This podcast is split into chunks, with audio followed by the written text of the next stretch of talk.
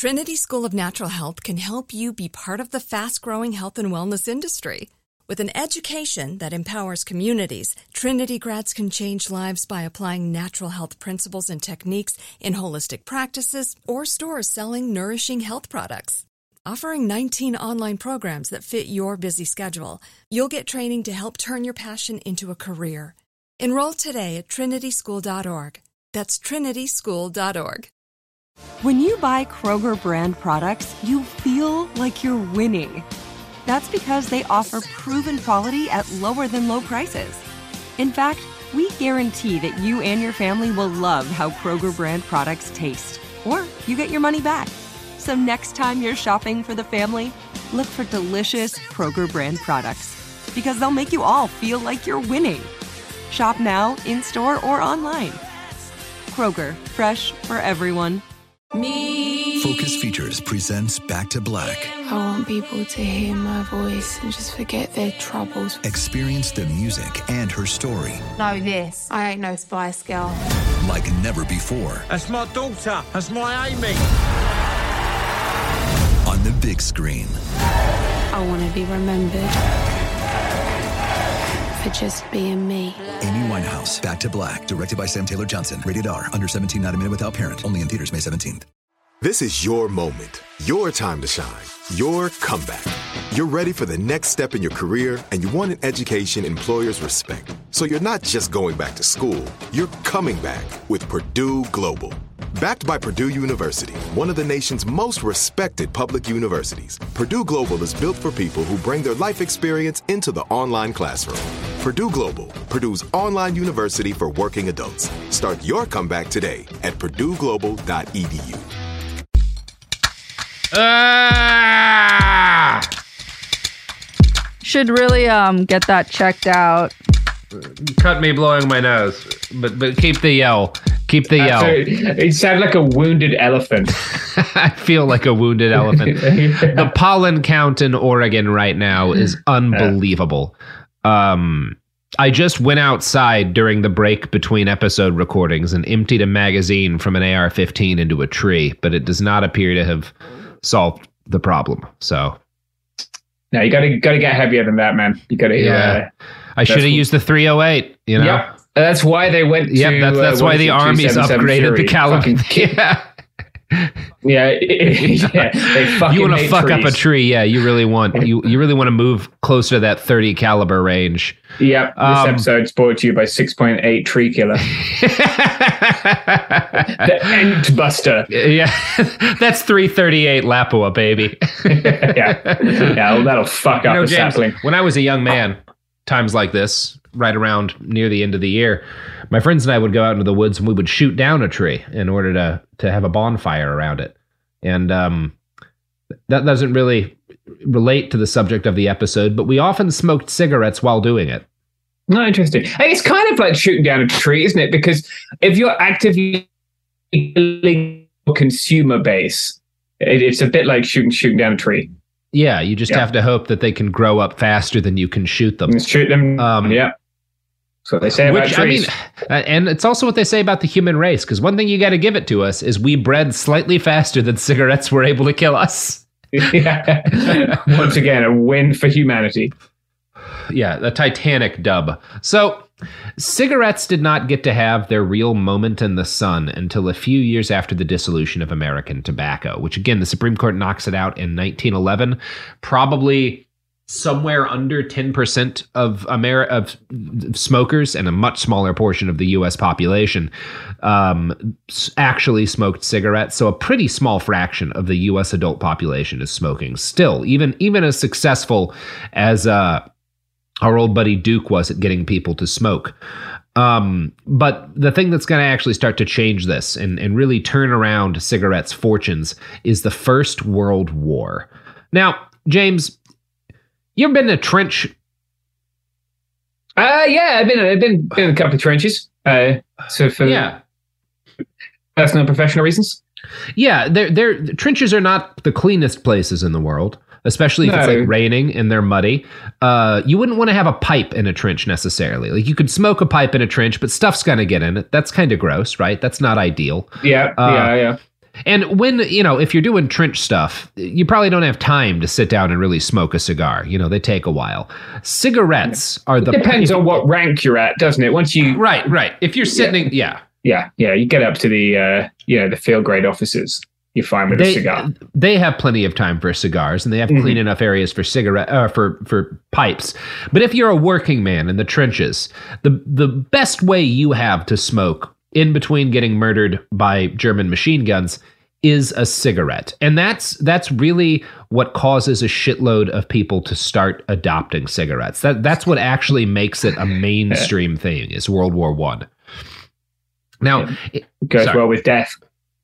It does go well with death, James. Uh, cigarette adoption had crept up only gradually prior to this, and, and it had been met by this a really active anti-smoking campaign the whole time. It's kind Oh, of worth noting that the first 20 years of of like the 20th century, basically from like the late 1890s to like 1917, 1918, there's a very active anti-smoking campaign in the United States, and it's powered by a lot of the same voices who are also fighting for prohibition. There were even bans on the public p- consumption of tobacco in some states. In 1910, a doctor named Charles Pease founded the Non-Smokers Protective League, advocating for a public smoking ban in America's largest city. In 1913, the New York Times published an op-ed opposing the establishment of smoking cars in the subway. Now, these people we now know are right. You know, like Yes, cigarettes bad, public smoking bad. Yeah. At, but they're not they're not again there's not strong evidence that proves cigarettes cause cancer at this point there's not really good scientific studies at this point So these people are just busybodies right yeah, yeah, right. They can be right for the wrong reasons. What What are their arguments that they well don't like it?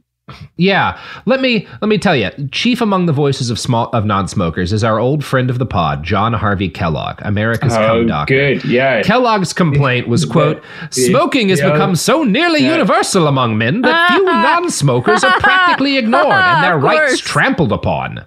Now, that that means that like by being around cigarette smoke, you're having your rights trampled upon. And yes, we now know secondhand smoke is seriously bad for you. Yeah. At the time we did it, and also, let's be honest here, 1917.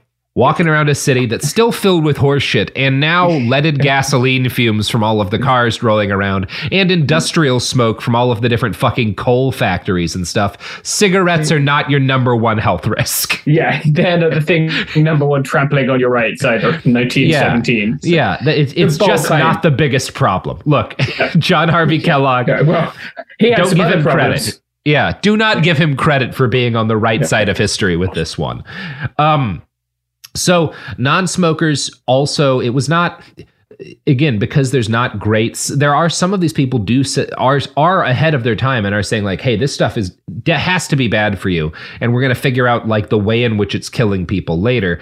A lot of them are just angry because they think it's gross, and a huge chunk of them are angry because cigarettes are popular with women right? Because women start smoking. That's a big part Yeah. of the anti smoking campaign. In 1904, New York State passes a law that makes it a crime for women to, quote, endanger the morals of children by smoking in their presence. A woman named Jenny Lasher was charged and sentenced to jail for violating it. In 1908, New York City aldermen passed an ordinance restricting public smoking by women. From the Washington Post, quote, the Sullivan Ordinance made it illegal for restaurant and bar owners to permit women to smoke in their establishments. The stated rationale from Bowery moralist and political chieftain Tim Sullivan was that proper ladies were offended by women smoking, and it certainly wasn't any kind of attempt by a man to control women's behavior.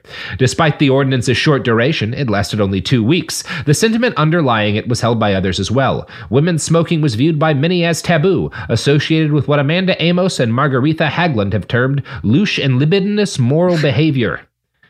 So band name. it is a good band name. Yeah. And it, it's it's interesting. One of the things that cigarettes do is they make it they are a big part of why it starts to become okay for men and women to socialize together who are unmarried, Uh, right? In, in a lot of ways. So one of the things that is common prior to cigarettes becoming mainstream, after you have like a big dinner, if you if you have a fancy party, then a- after dinner, the men will go to smoke cigars and the women will, you know, go clean up or something. And, and increasingly in the early 20s, what starts or in the early 19th, uh, 1900s, what starts to happen is after dinner, everybody has a cigarette. And women didn't smoke cigars, but cigarettes are new. And so it's not really that weird to a lot of modern people that women would smoke them. Right. And also, there's not women's cigarettes. So everyone's smoking the same cigarettes. And increasingly, they start doing it in the same places together. Unmarried men and women just hanging out and having a smoke and talking. This is a big part of this is kind of in the background of the of the suffrage movement but it like cigarettes do play a significant role in the increasing acceptance of of social equality for women because men and women Yeah. spend time together to smoke Yeah, it makes it's not a sense. non-factor yeah Yeah, it's definitely Um, a time period when there's generally this change in gender roles, right? With women working in the First World War and, and like Well, that's yeah, that's another part of it, right? Is Yeah. Women are taking on men's jobs. Why wouldn't they Yeah. be able to smoke? Yeah. and you know, it's a it's a whole thing. So Yeah. smokers also started to organize to establish more public smoking places. Tobacco dealers would often back and fund local efforts to lobby for smoking cars on trains or to allow the smoking of cigarettes on the rear pa- platform of streetcars. Within the military, there were strenuous debates as to whether or not tobacco should be legal for soldiers. In 1907, the Surgeon General of the Navy had recommended that sailors under 21 be banned from smoking cigarettes. This was outrageous to the actual men of the Navy, and one enlisted uh. man wrote this in response. If this cigarette recommendation is made the rule and such a thing is ordered, it's going to put all us young fellows who like them on the beam. It's all right to talk about your cigars and your pipes, but cigarettes are cigarettes, and when and when you once get to liking the little sticks, there's nothing that can take their place. Then don't forget that life on the ocean, with none of your women folks or girlfriends around to break the monotony, is a lot different from life ashore. And I tell you, those dream sticks help you pass away many a dreary and homesick hour. uh, Just a bunch of Navy boys, no women around, sucking down Yeah. dream sticks. dream sticks. Yeah, direct quote from Joe Biden's speech about uh, pardoning people with marijuana. We're banning people for dream sticks. Yeah. In an unrelated note, I saw a picture of Joe Biden with a quantum computer the other day, and it just struck me as the most wrong thing. It's like looking at Winston Churchill with a Game Boy. Like, no, those aren't supposed to be in the same photograph. Joe Biden should never have lived to Yeah. see a quantum computer. Uh, it's like seeing a Diplodocus or a Tamagotchi hanging out. It's, it's, Yeah, you don't, yeah. don't expect it. No, that's not Yeah, okay. no, that's not no. okay. Um, so opposition to cigarettes in the military disappeared overnight once the United States got into World War One. Much of this had to do with Black Jack Pershing, the leader of the American Expeditionary Force, who, when asked what Americans could do to support their soldiers going overseas, gave this reply. You ask me what we need to win this war. I answer tobacco as much as bullets.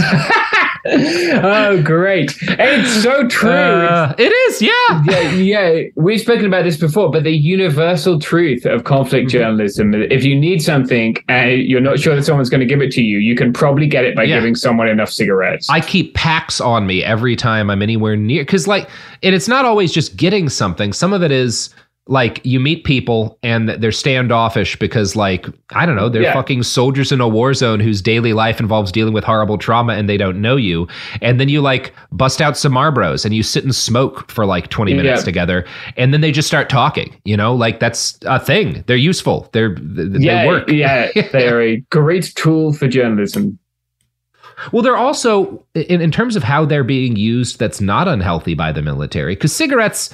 Spoilers make you worse at everything that is important for soldiers, almost everything, right? Uh, today, U.S. soldiers who smoke score an average of 35 points lower on PT tests. Cigarette smoking harms your night vision. Like, it's bad for Wow, your didn't know that. performance. Yes, they are bad for your performance in combat. In addition to, like, people get shot smoking cigarettes, Yes, snipers see the yeah. cherries, right? That happens for sure.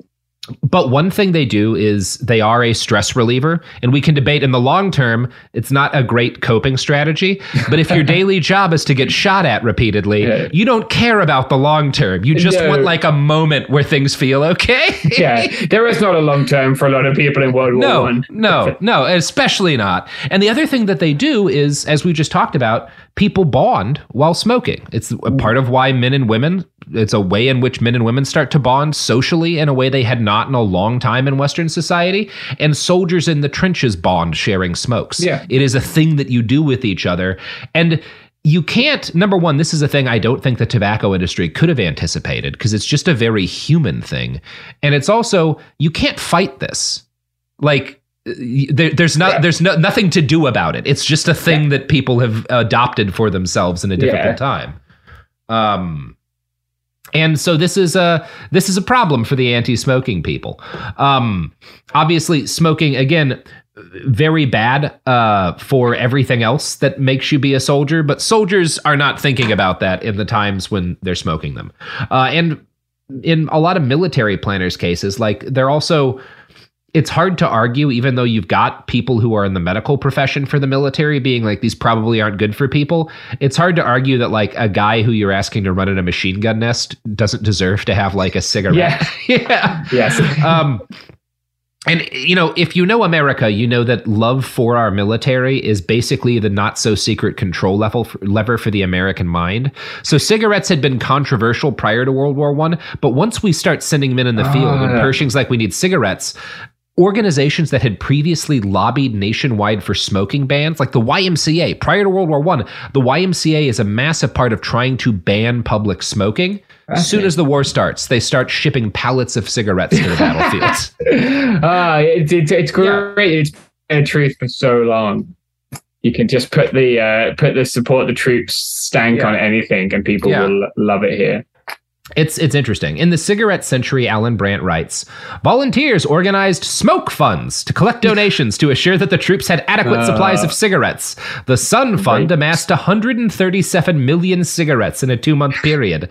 Tobacco may not be a necessity of life in the ordinary sense of the term, explained the New York Times, but it certainly lightens the inevitable hardships of war as nothing else can do. The National Cigarette Service Committee collected the names of soldiers without families to make sure they received cigarettes. Volunteers prepared packages for shipment to the troops under the auspices of groups such as the Army Girls Transport Tobacco Fund.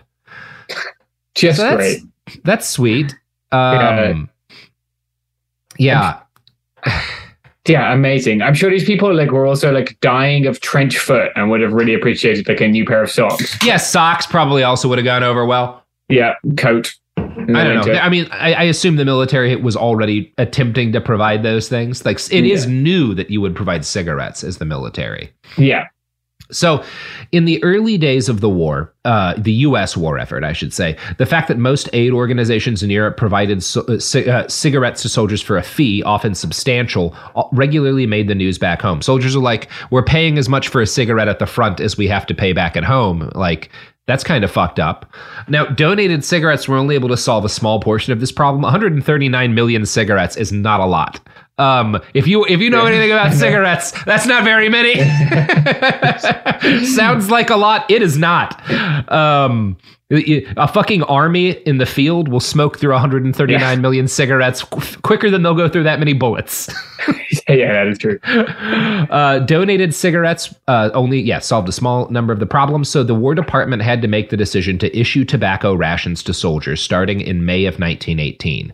The New York Times wrote of the decision, quote, a wave of joy swept through the American army today. Uh, great. So, and let them have it. War fever means a temporary end to the anti smoking movement. Uh, many men who had hated cigarettes prior to the war had become addicts while overseas, right? They, they, you know, yeah. they're, they're, they're big hygiene guys before, and then they get shot at and they have a smoke in the fucking trench with their buddy. And then, you know, f- for the rest of their lives, they think kindly of cigarettes. Yeah. Um, and also the fact that the cigarette is now associated with the hard bitten trench fighter means that you can't attack the moral character of smokers. The anti smoking movement, they're only smoked by criminals and, and, and not white people, right? And now they're like, uh, they're they're part of the icon of the heroic soldier, right? right? Yeah. So in in 1900, again, barely five percent of the country smoked, or like 1904, something like that. By 1940. And, and again, sorry, but in, in like the start of the 1900s, about 5% of the country who smokes tobacco smokes, right? Yeah. By 1940, 40% of the United States adult population smokes on a daily basis. Whoa. Yeah. Yeah, it is, is a huge increase. Yeah, that is crazy. Wow. Average per consumer consumption escalated too. In 1900, Americans consumed about 54 cigarettes per person per year, right? That's the average for the whole population. In 1963, Americans consumed 4,300 cigarettes per Jesus year. Jesus Christ! I was not expecting that. That is so many cigarettes. Yeah, it's 4,300 per. Mm. Jesus Christ. That's quite a few cigarettes. Yeah, yeah, you're really upping the intake there. Though Now, they're going to this- get through those Pokemon card collections now. Oh yeah. No, no. A lot of kids are getting a lot of baseball cards. Yep. Um, you know, th- those numbers are drive driven up by all of this, the the eleven year old smoking twelve thousand Yes, cigarettes yeah. a year, Smoking four cigarettes at once. just burning through an entire carton in a day. Yeah. Uh, so this new wave of smokers brought with it changes in American smoking habits, largely driven by R.J. Reynolds, president of the Reynolds Tobacco Company. Richard Joshua Reynolds had been born on July 20th, 1850 in Patrick County, Virginia. His father was a tobacco farmer, and as a young man, Reynolds worked for his dad's plantation, which absolutely included a fuckload of enslaved people. RJ was just 15 when the Civil War ended, bringing with it the first tiny surge in cigarette usage. He quickly fell in love with the things, and he turned his father's company into an industry leading producer. And RJ Reynolds is different from Duke in that Duke, when he smokes, smokes cigars, right? He wants to sell cigarettes. He thinks they're a good business. He doesn't understand them, right? He understands how to get people to want to buy something. He's a good marketer. He doesn't really get what people like in a cigarette. There is nothing that RJ Reynolds loves more than cigarettes. This man, like, you have never loved a, a human being in your life the way this man loves the concept of a cigarette. Uh, he he is he is such a cigarette lover that he attempts to avoid getting into Duke's tobacco trust. Right? He has his own way he wants to do things. He doesn't want to get involved in this trust. He wants to sell his cigarettes the way he wants to. Um, he actually gets forced by Duke into the trust because Duke uses shady methods to buy two thirds of Reynolds Tobacco's stock to force the company into American tobacco. And despite this, RJ Reynolds refuses to work with Duke. And he even secretly helps the US government build an antitrust case against American tobacco. When the Supreme Court broke the trust, Reynolds had one goal to fuck over Buck Duke and his company. In 1913, he created a new cigarette, which featured a mix of American and Turkish tobacco to create a blended cigarette. He called this new cigarette the Camel. Oh, there it is. Camel cigarettes. Why did he choose Camel? Because it's Turkish tobacco. Uh, I see. Yeah, yeah. You know, turkey, camels, two Yeah. things that are Yeah, definitely fa- famously. constantly associated with each Yeah. other. Just imagine how Uh, much better it would be if he just called it the turkey. Mhm, the turkey, right. Yeah, Yeah, because see- angry Turkish nationalists love uh, Mhm. love the fact that those two things are sort of uh, they sound the No, same, but they mean he- different he things. should have called it the Greek and then had just a drawing of the Anatolian Peninsula on it. They'd be banned there to this day. yeah, yeah, there would have been more wars in 20th century Europe. uh, I'm going to quote now from the cigarette century. To help distinguish it from its competition, Reynolds offered no promotions. Smokers realize that the value is in the cigarettes and do not expect promotions or coupons, he explained. Against Duke's earlier advertising devoted to these now traditional promotional devices, Reynolds went modern. Reynolds committed unprecedented advertising money to promote this single product, creating a national campaign to make the Camel cigarette a truly national brand. In 1914, newspapers throughout the country ran ads several days in succession that announced simply, The Camels are coming. They were followed by a second wave of ads proclaiming, Tomorrow there will be more in this town than all of Asia and Africa combined. Creating such expectations and their fulfillment would become a central technique of modern consumer advertising. The third ad portraying the Camel cigarette package read, Camel cigarettes are here! This advertising campaign, and here the term campaign appropriately reflects the strategic technique, met with unprecedented success. But look at that. Yeah. Yeah, smart man. Yeah, it is like an iconic brand. Like I think cigarettes, like I know, there aren't many brands that seem to like be as iconic as cigarette brands and as global and Yeah. as, And this is the start of that part of it, right? Because cigarettes have started to go viral in this, but not necessarily on a brand basis, right? Right. You do have kind of some of these early brands, but they all like every tobacco company has a bunch of different brands and they sell different ones in different regions. yeah. Reynolds is the first guy to be like, no, no, not only do I want my company to be the biggest, I want this one specific kind of cigarette to be everywhere. Yeah. So, when World War I ended, Camel accounted for more than 30% of the US cigarette market. Camels came into vogue just as a new generation of female smokers came onto the scene. These women had traditionally taken male jo- had taken traditionally male jobs from men who'd left to fight, and after helping to save the US economy, they didn't take well to the argument that them enjoying a smoke was some sort of sin against femininity. From the Washington Post. Cigarette advertising companies, which at the time primarily employed male advertising executives, quickly co opted the ideas of independence that women began to assert at the polls and in the workplace. They targeted women, conveying the notions that women who smoked were independent, attractive, and even athletic. Lucky Strike's 1925 marketing pitch to women told them to reach for a lucky instead of a sweet. The message smoke and you'll be thin. Oh, great. There it is. Yeah, it's pretty You know what? fun. Yeah. Wondered how long that would take. And this is number one. Uh, one thing that starts to happen in this is a whole new generation of extremely skinny female models starts to become popular because of this Lucky Strike ad campaign. They Oh, help wow. to create like that that whole Great. thing, that whole trend. Yeah. Yeah, yeah. Like Uh, distorted body image. Thanks now this that. There's a backlash to this and there's kind of a war between cigarettes and the candy industry. Um, and it's it's very funny. That one of the cigarettes that'll come on the market at this time i think it might be marlboro's uh, their advertising campaign is to like push back at camel by being like no cigarettes and candy are both good for you you should have your cigarette and your chocolate they're a healthy treat um, but no the candy industry has to be like the fuck are you saying about people not eating candy come on yeah, yeah, yeah. we're not trying to shit on cigarettes here. yeah, they're just too nice.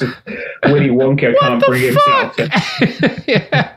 It's just when they start making candy cigarettes and really. Well, yeah, this is th- that, and in this period, one of the interesting things about candy cigarettes, when they first get made, they're all made with the brands of real cigarettes. So there'll be Oh, candle, wow. Camels. And, now, not legally, they're all illegal. They're all Oh, candy companies using a brand illegally. The cigarette industry makes a concerted decision to never pursue charges over it, to never go after them, because they're like, well, if kids get used to picking up a pack of camels, that's a win for us. yeah, there's- like, like there's no downside to us letting them do this. yeah, it's a win for everyone. Great. Yeah. Now, one thing that does happen in the post war period is that female smokers are an easier target for anti smoking advocates than soldiers who are, you know, heroic and stuff. Yeah. When the 18th Amendment gets passed, banning the sale of alcohol, moral crusaders like evangelist Billy Sunday turned their attention to tobacco, saying in one speech, Prohibition is won. Now for tobacco. The Women's Christian Temperance Union issued, issued a pamphlet titled Smoking Next. The first success in this wave of the anti smoking movement came in Utah, which banned the sale, giving away, or other exchange of cigarettes. The bill's advocates included the WCTU and, and the Mormon Church, both of which emphasized the moral risks of letting women be seen smoking. Senator Edward Southwick, who wrote the bill, quoted U.S. Surgeon General Hugh Cumming, which was his real name, uh, as saying, If American women generally contract the habit, as reports now indicate they are doing, the entire American nation will suffer. The physical tone of the whole nation will be lowered. This is one of the most evil influences in American life today. The habit harms a woman more than it does a man. Great. Thanks, you. Yeah. Blessed Hugh with a wonderful name and intellect. Yeah, yeah. Real, Yeah. real smart guy. Real cummer, Hugh. Yeah. There were other names he could have been cursed with, which could have his first name could have been worse. But Yeah. yeah. But There we no, are. but you know what will make you come, James? Um, uh, please enlighten me. The sponsors of our podcasts, not I their had- products, which No. are asexual, but the Mhm. actual people who run and own Right. stock in the companies. Okay. Anytime you ask for it, Oh, that's good to know. that's that's a promise. Yeah, I'll put that in the old context book. Mm-hmm. The evidence keeps pouring in. At this point, the facts are undeniable. It's an open and shut case. Monopoly Go is the most fun you can have in a mobile game. Millions of people pass Go every day because this game is always bringing something new to the table. Countless crazy tournaments you can join with your friends as partners or teams. Constantly changing challenges like money sprees or treasure hunts that keep it fresh with new wild mini games.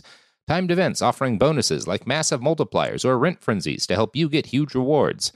And there's so many rewards to discover rare stickers you can trade with friends to complete albums, delightful emojis to taunt people with when you raid their riches, unique playing pieces, and so much more. The verdict is in with Monopoly Go. There's something new to discover every time you play. So don't miss out. Go download it now for free on the App Store and Google Play. My favorite spring cleaning takeaway is the post clean clarity you get. Wow, how have I been living like this? It's kind of like when you find out you've been paying a fortune for wireless, when Mint Mobile has phone plans for 15 bucks a month when you purchase a 3-month plan. Wow, how have I been affording this? It's time to switch to Mint Mobile and get unlimited talk, text, and data for 15 bucks a month. Say bye-bye to your overpriced wireless plans, jaw-dropping monthly bills, and unexpected overages. Mint Mobile is here to rescue you with premium wireless plans starting at 15 bucks a month. All plans come with high speed data and unlimited talk and text delivered on the nation's largest 5G network. Use your own phone with any Mint Mobile plan and bring your phone number along with all your existing contacts. To get this new customer offer and your new 3-month unlimited wireless plan for just 15 bucks a month, go to mintmobile.com/behind. That's mintmobile.com/behind. Cut your wireless bill to 15 bucks a month at mintmobile.com slash behind.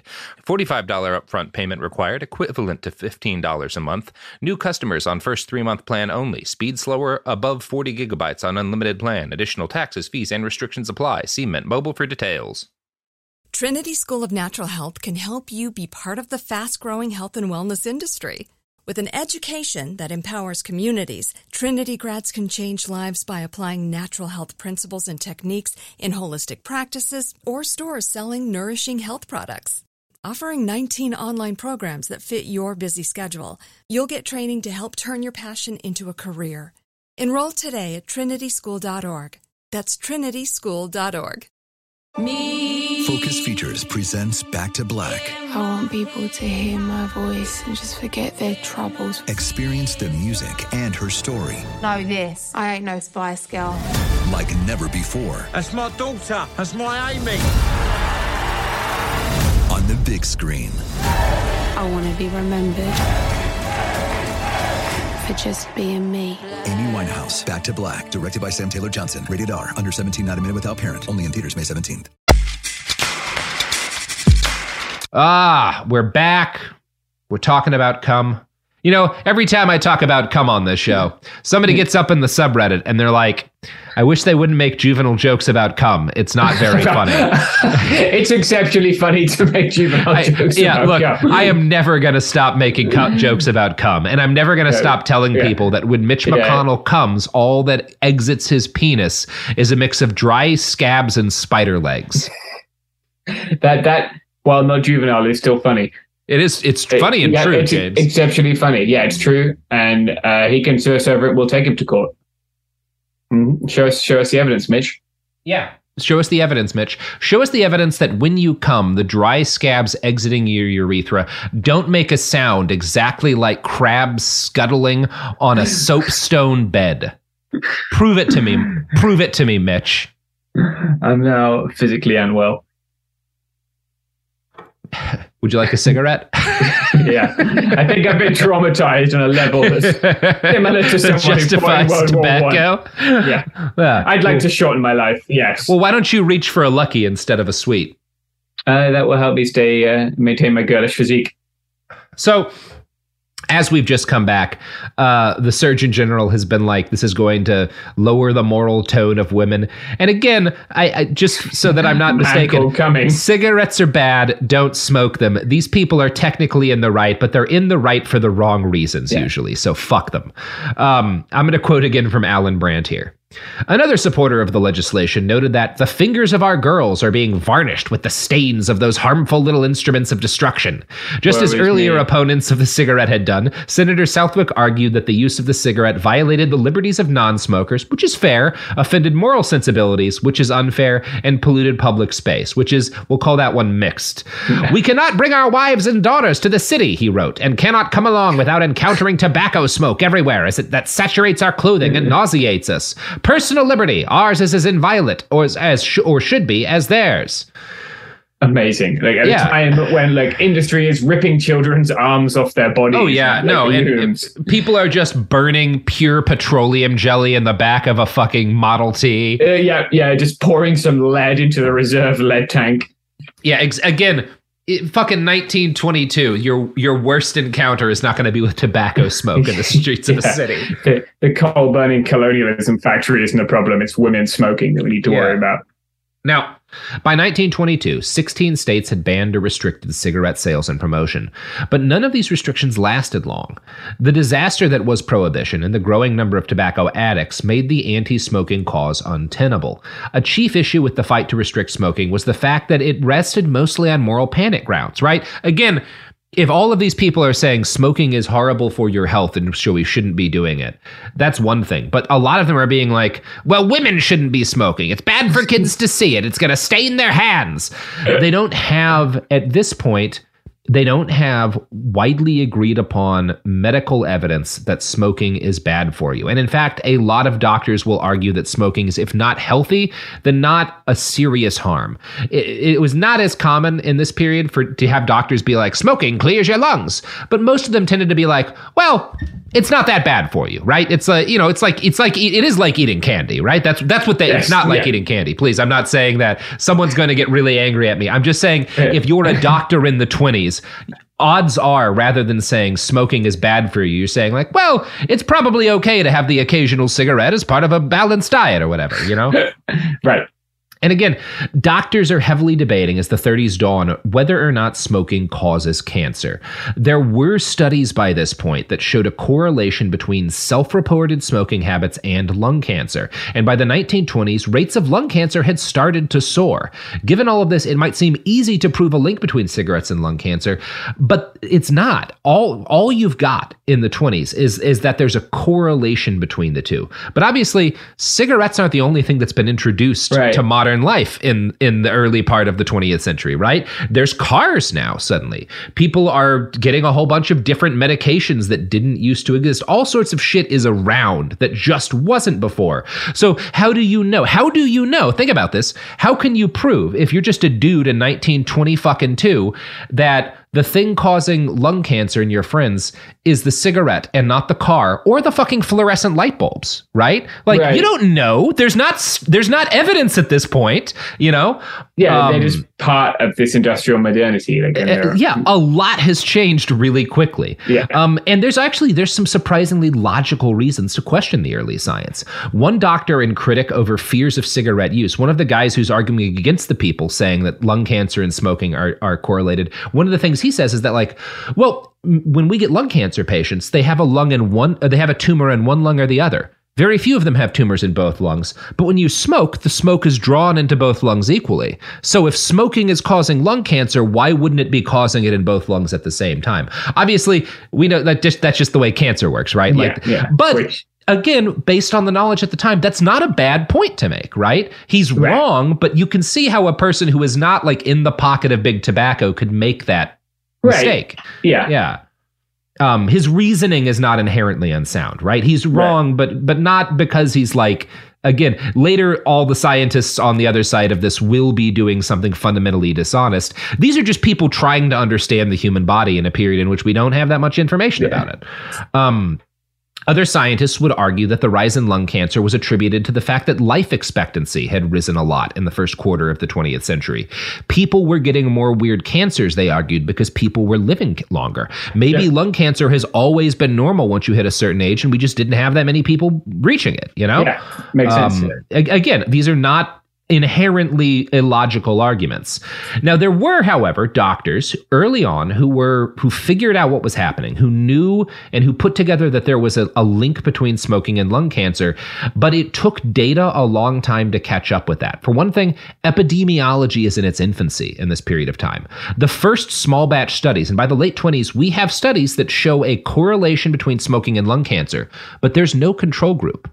So all they show it. So there's no yeah. group of people yeah. who don't smoke to see what yeah. their lung cancer rates are because that's not a normal part of medical science yet. They're starting to do that. They're figuring out like, oh yeah, you should have fucking control groups in your medical studies, but it's not the thing that you just do de rigueur at this point in time. It becomes it part it partly as a result of this research. And in fact, there's a 1928 article in the New England Journal of Medicine in which this uh, that points out like um it, it shows a link between smoking and lung cancer, but it also points out that their study and other similar studies are of little value without similar studies on individuals without cancer, without control groups, right? So part of why that becomes more common in this period is scientists trying to figure out if there's a link between smoking and lung cancer. The scientists who write that 1928 study, Herbert Lombard and Carl Doering, carried out their own small 200 person study with a control group. And this is the first good quality study we have that shows lung cancer is, it shows a bunch of things. Number one, I shouldn't say shows, it suggests a bunch of things. Number one, it suggests that lung cancer is not a contagious disease, which how would you have known that, you know, without scientific yeah, yeah. data? You don't know that people aren't giving it to each other, right? That right. it's not some weird thing that people got when they started walking in the Amazon or whatever, right? How would you know? Um, they know they find they, or at least the data suggests that it's also there's not a correlation between lung cancer and low quality housing housing, which was another thing people didn't know. Right. Is it's something yeah, yeah. about the way we insulate our homes? You know, uh, they also find out that it's not associated with constipation, which was a thing that yeah. some doc. And again, we can laugh about that, but how would you know if you didn't do the study? Yeah, right. right yeah. Um, one of the the primary like damning thing the study finds is that self-reported heavy smokers are 27% likelier to get lung cancer. This is the first scientifically solid evidence linking cigarettes to lung cancer. Now, 200 person study with a 200 person control group that's not definitive right? That's right. enough to justify further research sure but that's not a huge study. The 1930s are where we're going to see the first attempts on a large scale to document the relationship between cigarettes and cancer. The impetus to this the impetus for this research actually comes from one of the few industries that can rival big tobacco for sheer evil the insurance industry. They are the people who are going to because they see this early research and they're like wait a second we're paying a shitload of money out on all these fuckers dying of lung cancer. If cigarettes cause it, we need to be charging people more if they smoke, right? Like they're doing it for evil reasons, yes, but yeah. it is important research. King Kong um, versus Godzilla. Yeah, ex- exactly. So one of the chief drivers of this is a guy named Frederick Hoffman, who is a, stu- a statistician at Prudential. And Hoffman notices in 1931 that a lot of fucking life insurance policies are being filled for dead lung cancer patients. If smoking was the cause, then again, you're going to need to restructure the way premiums work. A lot of money is at stake, which is obviously what interests Prudential. They don't care about the cost of human life. So the thing that Hoffman notices is that in 1915, the lung cancer rate stands at about 0.7 people per thousand people, right? About 0.7 people per every thousand in the population are likely to get lung cancer. By 1920, it's risen to 1.1 uh, per thousand. Uh, it's 1.6 per thousand by 1924 and 1.9 per thousand by 1928. That means in 13 years, the rate of lung cancer has nearly tripled. Whoa. Now, Hoffman is not bound by the ethical constraints of a doctor, right? He doesn't have to wait until he has really good data to be like smoking causes lung cancer. He sees this, he puts two and two together, and he becomes the first prominent figure to publish a claim that tobacco use is associated with a heightened rate of cancer and early death. And he's doing it again to warn insurance companies. A new wave of studies follows, and as the 1930s gives way to the 40s, the tobacco industry keeps a worried, watchful eye on this emerging science. They also start exploding their advertising budgets in order to kind of make up for the increasing talk in the background about maybe cigarettes aren't so great to, for us. In 1911, 2011, prior to the bust of the American Tobacco Trust, the entire cigarette industry profited about $13 million a year. By 1918, the big five tobacco companies were spending more than $13 million every year just in ads. In doing so, they'd helped create the very language of American culture. And I'm going to quote from a write up in the Journal of Marketing Theory and Practice by Richard Pollay. Cigarette sellers were among the most enthusiastic pioneers in the use of network broadcasting for coast to coast advertising. By 1930, American Tobacco, Brown and Williamson, P. Lorillard, and R.J. Reynolds were all buying network radio time.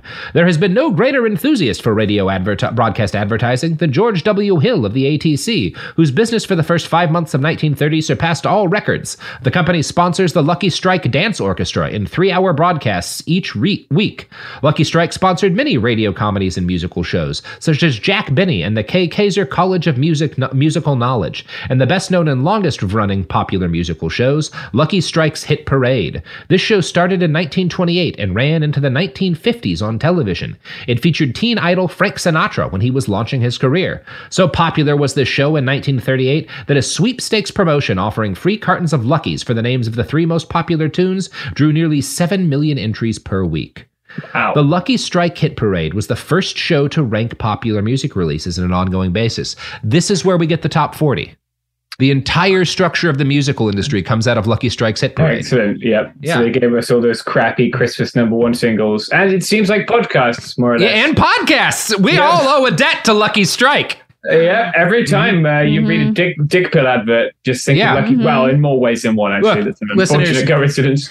Let's let's all give the good folks at Lucky Strike a solid. Go out and pick out a pot, pack right now. Now, You don't have to smoke it. Give it to a kid. You know they love to smoke. Um, Mm-hmm. Yep. Sophie, what? I, that too- I'm, uh, I'm done with my script. I'm- I'm, I'm throwing to ads now. I'm throwing Just to ads like the good men at R.J. Reynolds and Lorillard and the other greats of the tobacco industry taught me to. Sophie, I'm I'm I'm Yeah. honoring our ancestors. The evidence keeps pouring in. At this point, the facts are undeniable. It's an open and shut case. Monopoly Go is the most fun you can have in a mobile game. Millions of people pass Go every day because this game is always bringing something new to the table. Countless crazy tournaments you can join with your friends as partners or teams. Constantly changing challenges like money sprees or treasure hunts that keep it fresh with new wild mini games. Timed events offering bonuses like massive multipliers or rent frenzies to help you get huge rewards. And there's so many rewards to discover rare stickers you can trade with friends to complete albums, delightful emojis to taunt people with when you raid their riches, unique playing pieces, and so much more.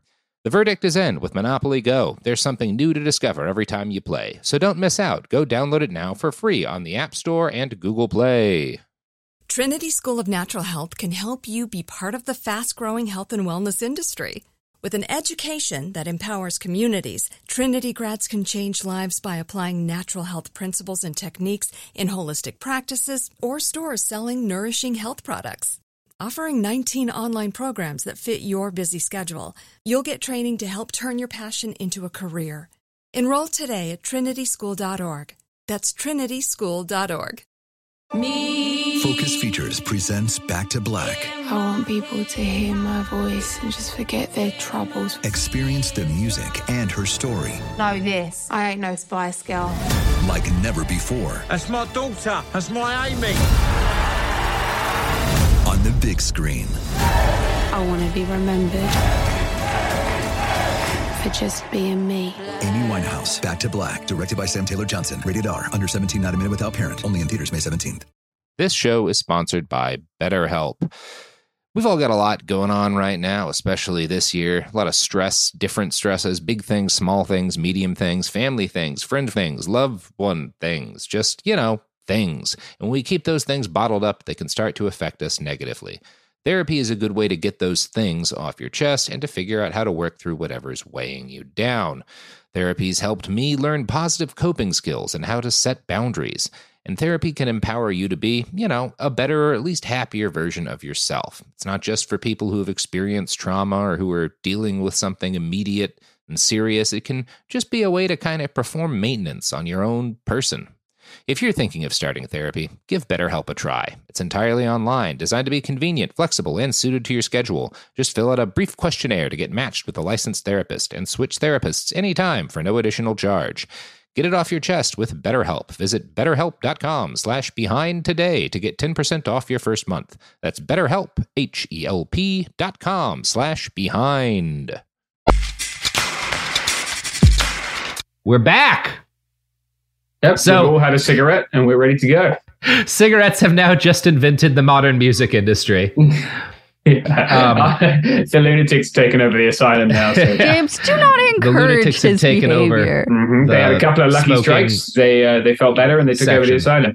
Yeah, that's that is a lucky strike. If you ask me. Mm-hmm. Yep. So the need to capture smokers young, because market research had shown that people tended to be brand loyal, also helped to create the modern conception of ad demographics, right? Advertisers start learning how to differentiate and split and go, you know, the idea that like the 18 to 35 males is like the most valuable Yeah. ad, that comes out here, right? Oh, wow, And it's yeah. because like those Yeah. are the, that's when you got to get them fuckers smoking, right? Yeah. Earlier if possible. Yeah, yeah. Um, 11 to 18 is really the key. demo. Ideally, uh, like 11 or 12. They Yeah. advertise a lot in colleges, and they also, it leads tobacco companies to steer more and more towards funding children's entertainment. This starts Great. with the comics pages. A syndicated weekly pop collection called Puck is like massive for cigarette ads. But as Pollay writes, it quickly expanded beyond that. Quote, in the 1950s, many brands used cra- cartoon trade characters in their advertising. The ads on Lucky Strike's hit parade for a while featured a cute animated character called Scoop, who, through the then impressive technical feat of superimposition, appeared on, a sh- on, on screen with the show's star, Dorothy Collins. So that's where we get Who Framed Roger Rabbit, motherfuckers. Cigarettes Uh, taught us how to do that. Yep. Great. It gave us Avatar. Philip Morris's U.S. Car- Philip Morris's cartoons when advertising on I Love uh, Philip Morris used cartoons when advertising on I Love Lucy. Lorillard created TV cartoon ads for Old Gold that featured the voices of their honeymooners stars, Jackie Gleason and Art Carney. This presaged the Winston spots that employed the animated hit characters from The Flintstones, a totally cartoon show they sponsored, whose voices, structure, and sense of humor all imitated the honeymooners. And I think a lot of people are vaguely aware that the the Flintstones used to have cigarette ads. You knew that, right? No, I think Oh, so. No. that's why it was created. The Flintstones were made as a cigarette ad. Uh, and, and to get an idea for how blatant this advertising was, you need to see some old episodes of the Flintstones. And I think this Okay. one includes a representative scene. Alright. You should know to understand what's happening on the screen. Right at the start of this, we see Fred and Barney kind of like hanging out in the yard on their Mm-hmm. asses while their wives are doing like yard work and house chores. So they're like chilling out watching their wives work. Right. Good stuff. They sure work hard, don't they, Barney? Yeah. I hate to see them work so hard. Yeah, me too. Um, let's go around back where we can't see them. Gee, we ought to do something, Fred. Okay? How's about taking a nap? Hey, I got a better idea. Let's take a Winston break. That's it. Winston's the one filter cigarette that delivers flavor 20 times a pack. Winston's got that filter blend. Yeah, Fred. Filter uh. blend makes the big taste difference, and only Winston has it up front where it counts. Here, ahead of the pure white filter. Winston packs rich tobaccos specially selected and specially Wow. processed for good flavor in filter smoke. Yeah. They're still going. Winston tastes Yeah. good, like uh, cigarette should. Uh, yeah, Wow. that is a lot of cigarette advertising. Yeah, yeah. I was at first I was appalled by the, directness of it, but then just the duration of it. They- Yeah. Wow. They really were committed to selling kids cigarettes. Yeah, yeah, yeah. Winston also not a great name compared to like Camel. No, It's no, like it's just- Camel Marlboro. yeah. just a dude called Winston with little imagination. yeah. Uh, Yeah, wow, that was Shameful. amazing. Just yeah, it's, it's, the like- best. Yeah, that is like Alex Jones tier. Just transition from content to ads. Fucking Barney Rubble wants to get your ass into a pack of Winstons. Yeah, it's going to be doing what is it, fucking silver or whatever Alex Jones is trying to sell you now. Like Yeah, colloidal silver. Yeah, Toothpaste that you can shoot up your ass. I don't know. Yeah, yeah, nor do I care. Don't. I don't think our listenership overlaps, so no one else knows either, so it's fine. No, our listeners are buying a lot of gold now because of those gold ads running. Oh yeah, well that's good. It's been a success. We'll have to get them back for Yeah. the next season. Yeah, mm-hmm. I, we love we love the gold ad people. You know, I'm just gonna I'm gonna do a free ad right now. Buy gold. It's the cigarettes of currency. Well, actually, mm-hmm. that's cigarettes. Gold's almost as valuable as cigarettes in a pinch. So pick Yeah. some up today. Smoke it. Why don't you? You know what, James? Oh, I have an it'd idea. Amazing. Why don't we make a lot of money? We Mhm. get cigarettes, grind up gold into them, pour gold flakes into the cigarettes, and then sell them to rich assholes who have Uh, TikToks. yeah, there's definitely there's like a thing. Isn't there like a vodka or something that has gold? Yeah, oh flakes yeah, in it? there's uh, a couple of liquors that have it. Uh, uh, yeah, you may perceive it as unnecessary, Sophie, but I need to signal so that I many have so many expendable income. gold gold unnecessary gold Uh, things so in, in food you know how there's I'm not you know, doing. You know what Shit, is till I get my gold necessary? whiskey. Robert getting back to the script. Pour out some gold liquor and uh, yeah. yeah, All right. I'm back. wrap Hey, a cigarette in gold Yeah, foil. There was no gold, but uh, I, I've got my glass of lead vodka here, and I'm good. Yeah. So during the late 40s to the early 50s, the science coming out about cigarettes and cancer starts to look worse and worse. The RJ Reynolds Company launches a new campaign for Camel cigarettes in 1946, centered around the slogan "More doctors smoke Camels than any other cigarette." Yeah, for the next good. six years, this is like this is their main advertising push for Uh, six years. The It's like- dentist and toothbrush thing with cigarettes, amazing, great. Yeah, absolutely. Yes, the cigarette that nine out of 10 doctors recommend.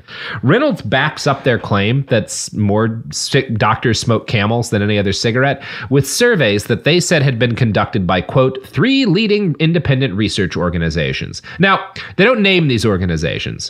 One representative ad claims that a survey of 113,597 doctors from, quote, every branch of medicine had shown that camels were the brand most often smoked by doctors. Yeah, well, that's what you want. is the, the cigarette that your podiatrist chooses. Yeah, exactly.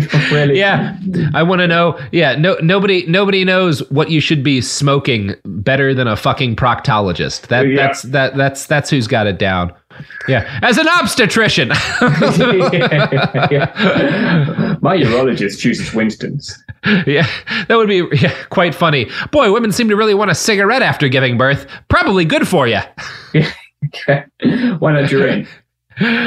Uh, so RJ Reynolds uh, assured customers that this survey, which totally existed, uh, was an actual fact and not a casual claim. And their competitors were all doing the same thing. American Tobacco pres- President George Washington Hill contracted the legendary ad executive Albert Lasker and tasked him to come up with a reason why customers should smoke his cigarettes. And I'm going to quote now from a write up in the American Journal of Public Health.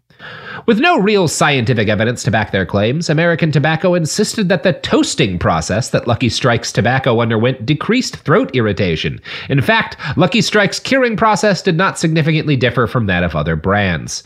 Related campaigns emphasized that Lucky's would help consumers, especially women, their new market, stay trim since they could reach for a Lucky instead of a sweet. Along with these persistent health claims, a typical advertisement from 1930 boldly stated that 20,679 physicians say luckies are less irritating. Great.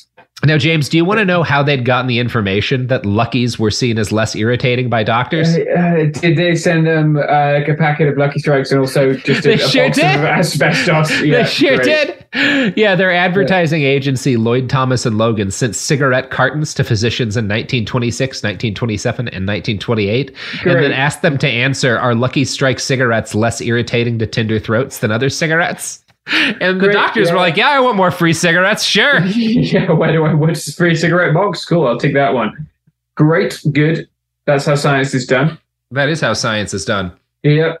Now, touting the toasting process and the accompanying cover letter, advertising executive Thomas Logan pointed out the virtues of Lucky Strikes and claimed that they had, quote, heard from a good many people that they could smoke Lucky Strikes with perfect comfort to their throats.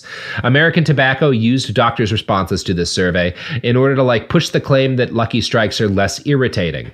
Um, the toasting, as they explained, is, quote, your throat protection against irritation, against cough. Thank God. Thank God they figured out toasting. Otherwise, these Yeah. cigarettes might really Yeah. hurt people. Yeah, yeah, yeah. You got to toast them. That's how you just pop a couple of cigarettes in your toaster Yeah, in the, in the to go. morning, and uh, yeah, no cancer for you. So do self self-reported adult sp- uh, smoking peaked in the early 1950s at about 45% of the population. Wow. Big Tobacco's ploy to buy up doctors had worked for a while, but in late 1953, the first irrefutable studies linking lung cancer to tobacco use were published, to tremendous public interest. Major peer reviewed journals studies had tied not just cancer, but cardiac disease and serious respiratory illness to smoking. The situation was serious enough that the head executives of the big five tobacco companies all came together in December of 1953 to figure out how to respond to this news. They picked the Plaza Hotel in New York City as the place to map out their strategy, and it is possible that no other location in the United States, including the Pentagon, has been used to make plans that ended with a greater death toll. The master of the moment was John W. Hill, president of the biggest PR firm in the country, Hill and Knowlton. Now, John had been born in Indiana in 1890. He'd spent most of his early career working as a journalist. He's a journalist for 18 years, working his way up the ladder to become an editor and a popular columnist. In 1927, he blazed a trail that generations of soulless hacks would follow, and he decided to start a PR firm. By the time 1953 rolled around, it was the largest PR firm on the planet. Hill was worth the money, and in that hotel conference room, he laid out the bones of what would be known as Plan White Coat. The basic idea was to create an industry sponsored research entity, a think tank of scientists funded by tobacco money, but ostensibly independent. This would allow Big Tobacco to claim they were taking fears of lung cancer seriously, while also providing them with disinformation to muddy the waters by painting the existing studies as insufficient. Amazing. I'm going to quote, yeah, it's awesome. It's it's yeah, so good. Yeah. And no one's ever done it since. It's the, no uh, one. This is not. It. This is not the thing that's going to end all life on this planet. No, Hill did not just build the apocalypse apocalypse bomb. Yes, yeah, Jesus Christ, yeah. Wow, they've given us everything from Pokemon cards to fucking yeah. climate change. It's incredible. Yeah, Cigarettes absolutely. are amazing, James. Yes. Wow. Yeah. yeah. They, are, they are something. One of the single most important inventions in the history of the planet. Yeah, God. And, and, people die of starvation, you know, and here we are. We've yeah. made, we've made a cancer stick, and we've uh, we've created new and exciting ways to lie about it. It's amazing. It's so mm-hmm. cool. I'm Capitalism. Quote, who can fault yeah, it? Uh, God, what a great product! I'm mm-hmm. going to quote now from a 2012 article in the American Journal of Public Health. The industry had supported some individual research in recent years, but Hill's proposal offered the potential of a research program that would be controlled by the industry, yet promoted as independent. This was a public relations masterstroke. Hill understood that simply giving shit. yeah, Hill understood that simply giving money to scientists through the National Institutes of Health or some other entity, for example, offered little opportunity to shape the public relations environment. However, offering funds directly to university-based scientists would enlist their support and dependence. Moreover, it would have the added benefit of making academic institutions partners with the tobacco industry in its moment of crisis. Hill and his clients had no interest. Great. Yeah, in answer, Hill and his clients had no interest in answering a scientific question. Their goal was to maintain vigorous control over the research program, to use science in the service of public relations. Although the tobacco executives had proposed forming a cigarette information committee dedicated to defending smoking against the medical fi- findings, Hill argued aggressively for adding research to the committee's title and agenda. It is believed, he wrote, that the word research is needed in the name to give weight and added credence to the committee's statements. Hill understood that his client should be viewed as embracing science rather than dismissing it. Now, again, Hill's a journalist, right? That's part of how yeah, he's able to do this. He understands how to communicate, he understands how people read things. Um, one of the first things he emphasized to the industry leaders was that they had to stop competing with each other, trying to move cartons by convincing customers that their smokes were more soothing or healthier than the others. This was bad, right? Arguing like Lucky Strikes are healthier than Marlboros is bad for the whole industry, so we have to stop it. The key to surviving this, Hill told them, was collective action, and one that looked like a commitment to public welfare while actually doing everything possible to harm public welfare. The Tobacco Industry Research Committee was formed in 1954 and announced its existence with full page ads in more than 400 newspapers. This ad, known as the Frank Statement, claimed that tobacco companies were deeply concerned about the welfare of their customers and would pursue any end to get to the bottom of this whole tobacco equals cancer thing.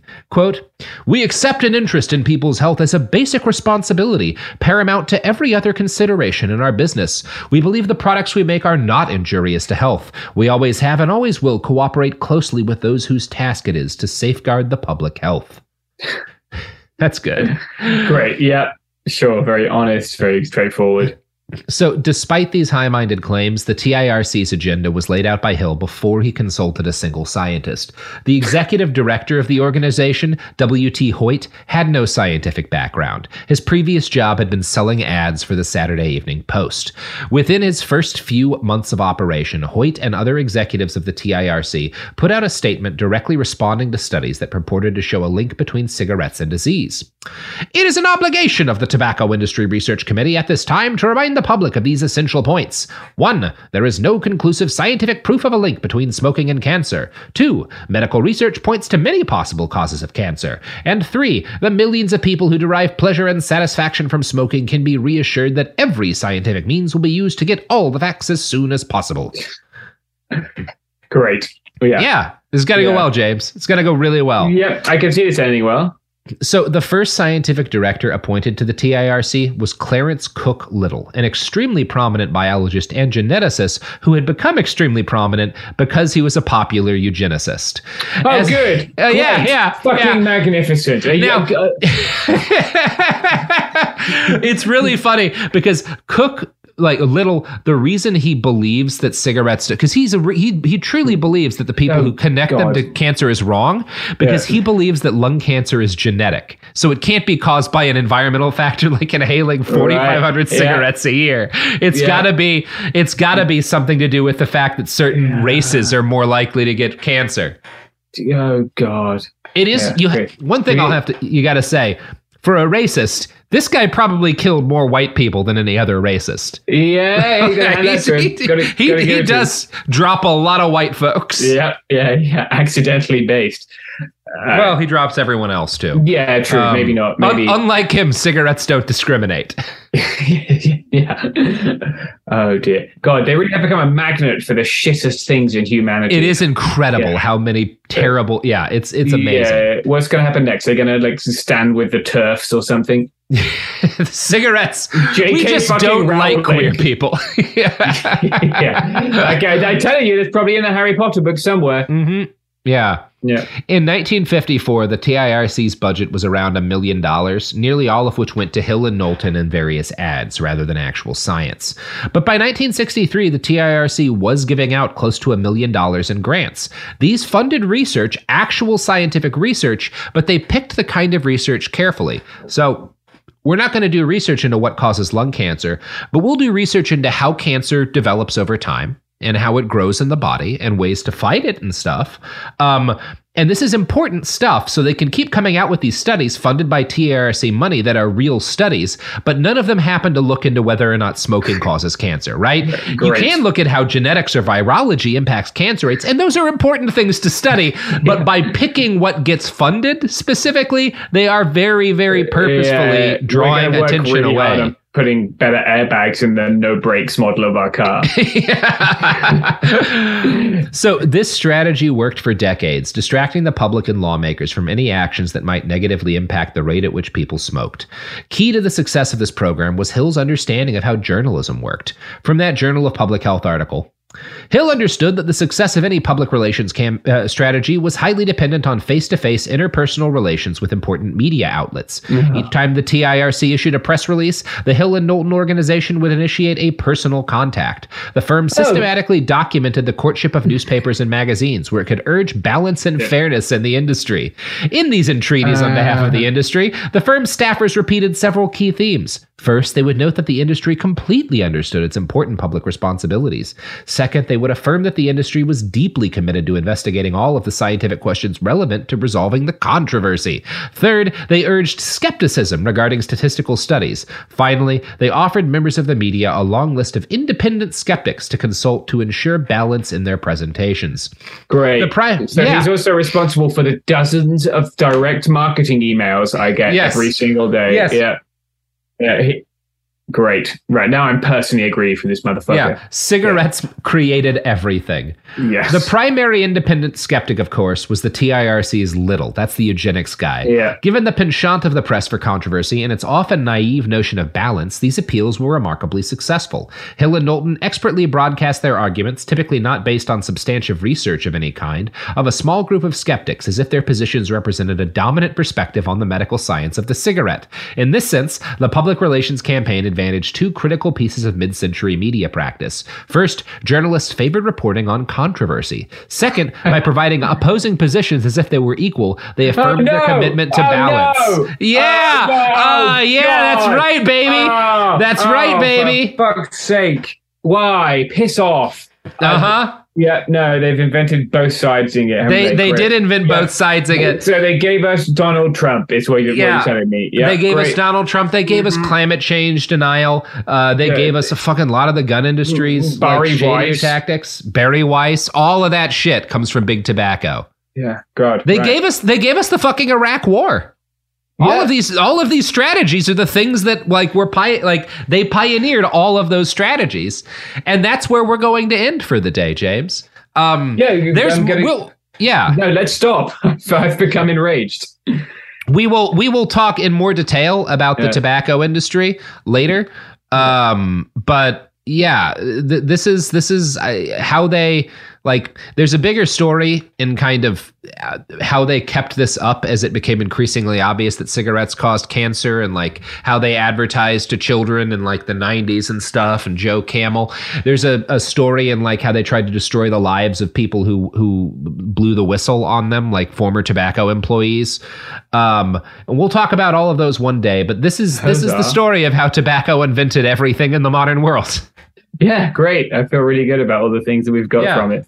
It's cool that you can tie like Funko Pop's climate change denial and the Iraq War all to trying to get people to smoke. Yes, yeah, it's really, it's really great. And capitalism has done us nothing but good. yeah. Pokemon and medical patents all all have cigarettes to thank. yeah, God. But, ah, yeah, it's just unfathomable. It's terrible. It's fucking awful. Yeah. Uh, it's it's the nature of the system we live in. Maybe change it. Maybe It's the change- nature of the system we live in, in part because of cigarettes. Yeah, yeah, uh, yeah. Great, good. Maybe maybe consider a different system. Yeah, Uh, maybe I- consider a, a system in which it's not possible to well, do this. the good thing is, Robert, that none of these issues are tied to vaping, which is fine uh, and totally, totally normal and good. And therefore, you should just get a Fruit Loop vape. Yeah, Uh, get get a flavored vape. Um, you know, buy some of that. Uh, uh, I don't know what what else. What other what drugs do kids like to do today? Uh, get Uh, some get some of that. Get some of that Tide flavored Pods. fentanyl. Tide Pods. Mix your fentanyl and your Tide Pods together, kids. Have a good one. hmm That's so doing that on uh, TikTok right now, from what I Yeah. understand. Yeah, Yeah, TikTok, Before- another thing that probably doesn't have go health any further, consequences. James, is there anything you'd like to plug? Ah, apart from Tide Pods. Um, yeah, uh, let me think. Yeah, we talked about the podcast. Uh, I've written a book. It's called The Popular Front and the 1936 Barcelona Olympics. You can probably find it at the library. Then you won't be helping to create the system which gave us, you know, Pokemon cards and everyone having cancer. Uh, and yeah, you can find me on Twitter. It's just my name, James, like Bond, Stout like the beer. I think that's all. Anarchism is the other thing I always like to plug on podcasts. So maybe Yeah. you know, read Kropotkin. Uh, and we're doing an It Could Happen Here live stream virtual show on October 26th. yeah, motherfuckers. Yep. So pick up a pack of Lucky Strikes. I want to see all of you beautiful people smoking when we do our live Yeah. show.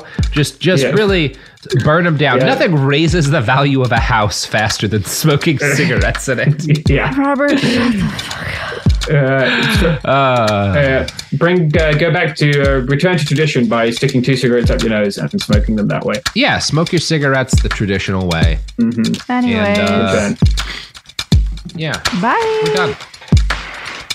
Behind the Bastards is a production of Cool Zone Media. For more from Cool Zone Media, visit our website, coolzonemedia.com, or check us out on the iHeartRadio app, Apple Podcasts, or wherever you get your podcasts.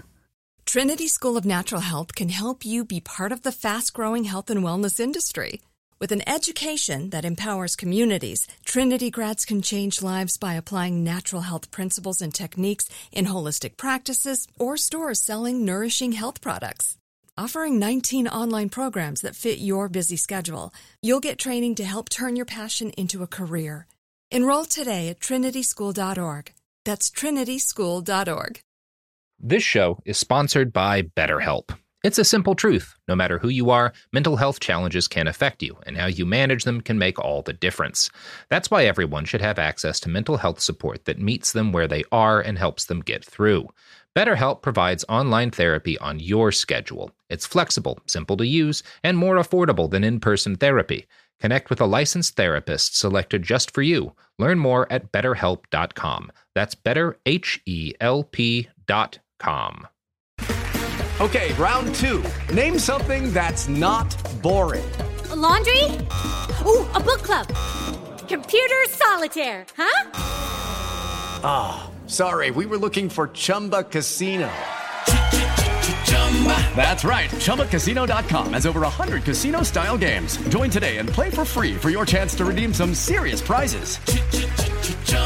ChumbaCasino.com. No purchase necessary. Void prohibited by law. 18 plus terms and conditions apply. See website for details. Xfinity has free premium networks for everyone this month, no matter what kind of entertainment you love. Addicted to true crime? Catch killer cases and more spine-tingling shows on A&E Crime Central. Crave adventure? Explore Asian action movies on Hi-YAH. Searching for something extreme? Check out skating, snowboarding, and more on Fuel TV Plus, the global home of action sports. And find crowd-pleasing bops on iHeartRadio's Hit Nation playlist. There's new free shows and movies to love every week. Say free this week in your Xfinity voice remote.